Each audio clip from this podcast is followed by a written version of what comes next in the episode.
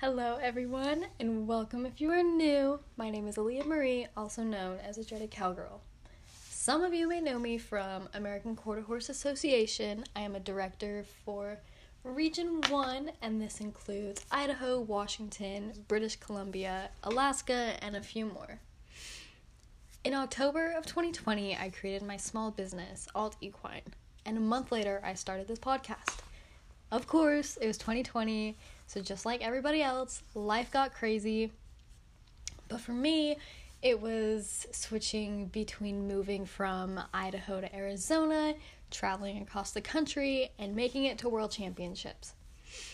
With this podcast, I would like to bring some light and joy into your day, talk about the shit show we call life, and be able to answer any questions that you have. And hopefully it goes a little bit better the second time around. Thank you for joining me in this awkward introduction, and I hope to see you back next time.